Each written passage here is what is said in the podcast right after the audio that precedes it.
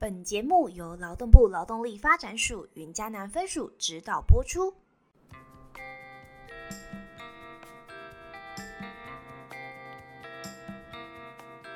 嘿，欢迎收听《biang biang 植牙很有事》。植牙到底是什么概念？未来我们该何去何从？就让 YS 与你一起分享各种植牙大知识吧。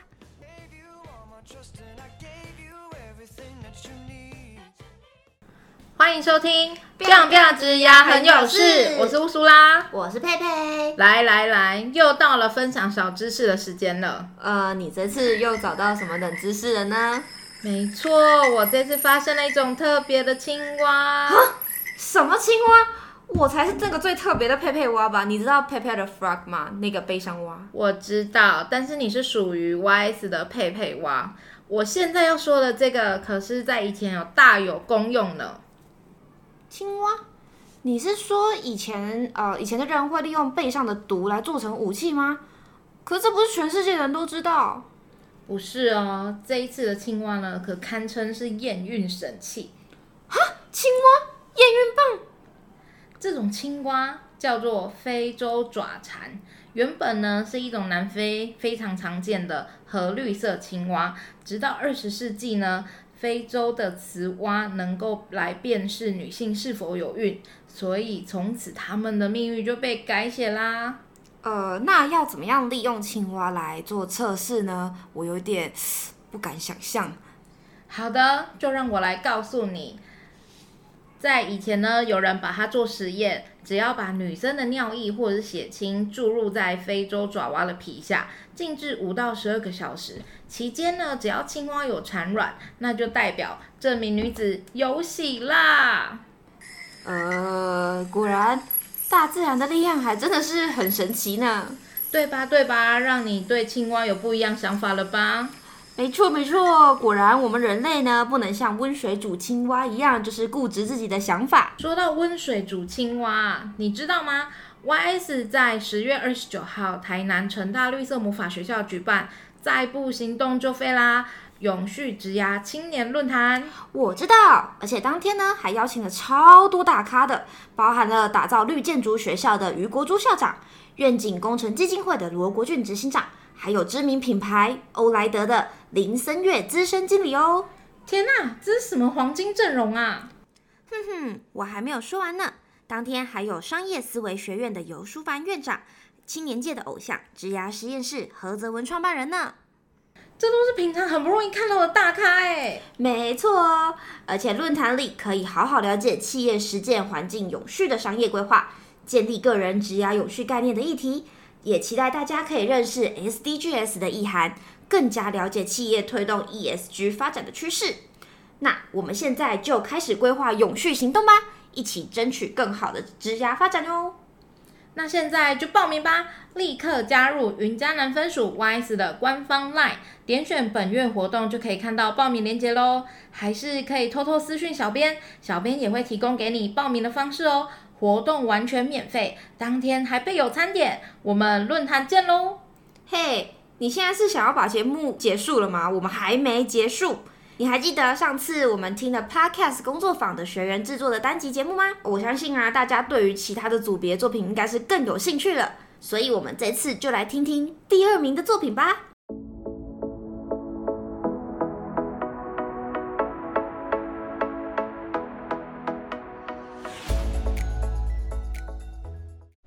Hello，大家好，欢迎收听个人品牌行销零到一百，我是 Ruby，我是金霞。今天想跟大家聊聊如何轻松使用 IG 打造你的个人品牌。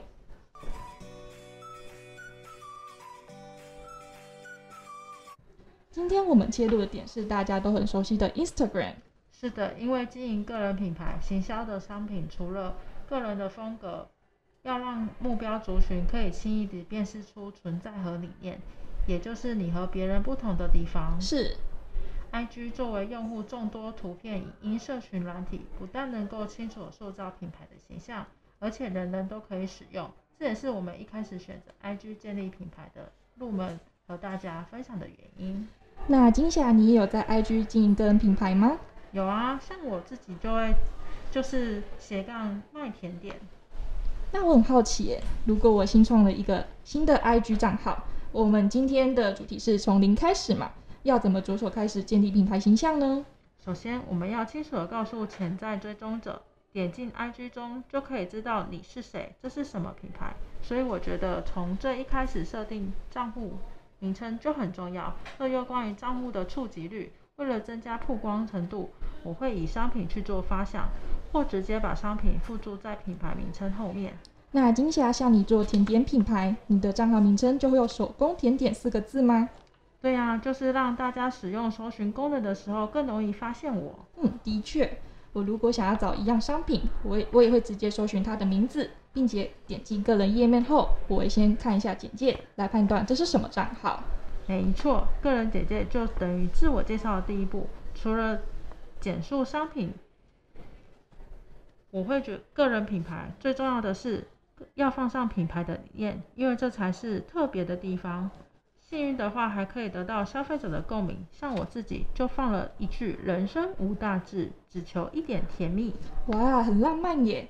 我有看到有一些简介还会附上购买方式跟客服时间，或是最近的热销商品。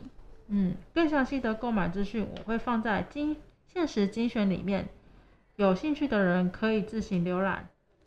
简介太长的话，大家通常没有耐心看完。哈哈，我也是诶，我也会直接在个人简介附上 link tree，让用户可以从那个连接到他们想要的页面，像是品牌的 FB、Line 社群或是其他的购买通路。嗯，那金霞，你的品牌头贴会怎么做选择呢？IG 的头像通常没办法点开放大来看，但会出现在搜寻页面上，所以我选择图片会以简单干净为主，和商品有关联，又可以说图中一目了然，让用户搜寻中就可以看到他们的需求，或是设计一个专属的 logo，让大家看到照片就可以联想到我的 IG，增加我的曝光辨识程度。嗯，那看起来好搜寻跟好辨识都很重要。那通常第一篇贴文发表什么会比较适合呢？直接发表商品吗？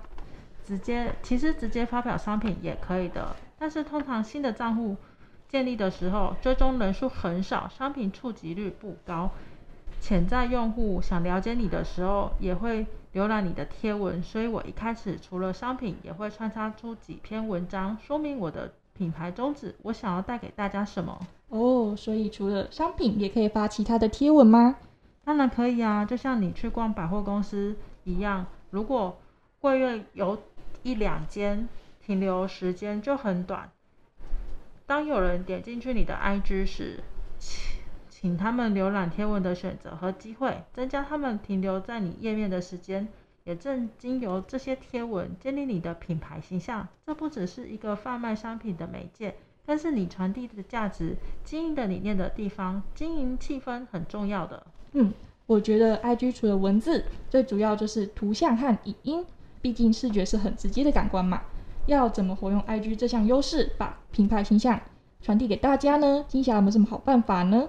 我自己有使用过一个方式，我把一张蛋糕的照片切割成九宫格，分成九篇贴文发出，这样点进我的页面的人一滑就看到超大的蛋糕，马上就能清楚了解我的商品风格。这只有 IG 才能做到呈现的方式，运用排版、配色，把抽象的概念转化成实际可以看到的影像，来创造记忆点。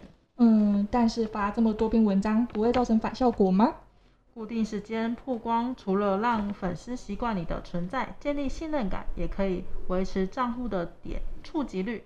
如果太久没发文，可能会导致演算法让你的触及率下降，那就是等到下一集的内容了。好的，下集我们会跟大家聊聊触及率，像是发文的频率和时机点，跟如何使用现实动态跟 hashtag 提高曝光度。有任何的想法的话，欢迎随时来信回馈我们，我们会在一并下一集的时候间接做回复。嗯，感谢您今天的收听。本集节目用 YS 青年职涯发展中心赞助播出，我们下集再见，拜拜。拜拜。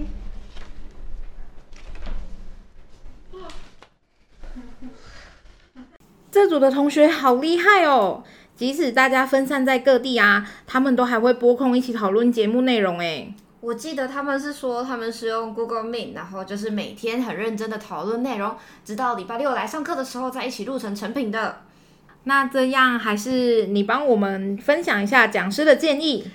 那这组的同学是第二名哦，代表他们呢，其实也得到老师很多的称赞。像是老师提到他们的脚本文稿非常的流畅，而且条列式介绍的非常的清楚。还有老师提到说这个主题啊非常的吸引人，所以他呃如果说内容啊口语化一点，比较不会卡词。那念稿的时候可以把比较专业的内容再多顺几次，就像小编一样多顺几次就不会那么卡了。那呃内容是非常非常好的。录音的技术如果可以再调整一下，就非常的完美喽。如果大家也想要给这一组建议的话呢，也可以留言或是告诉我们哦。哇，看来每一组都超级优秀哎！我还要听，我还要听。好啦好啦，那我们就一起期待下一组的作品吧。好的，那我们就下次见喽，拜拜。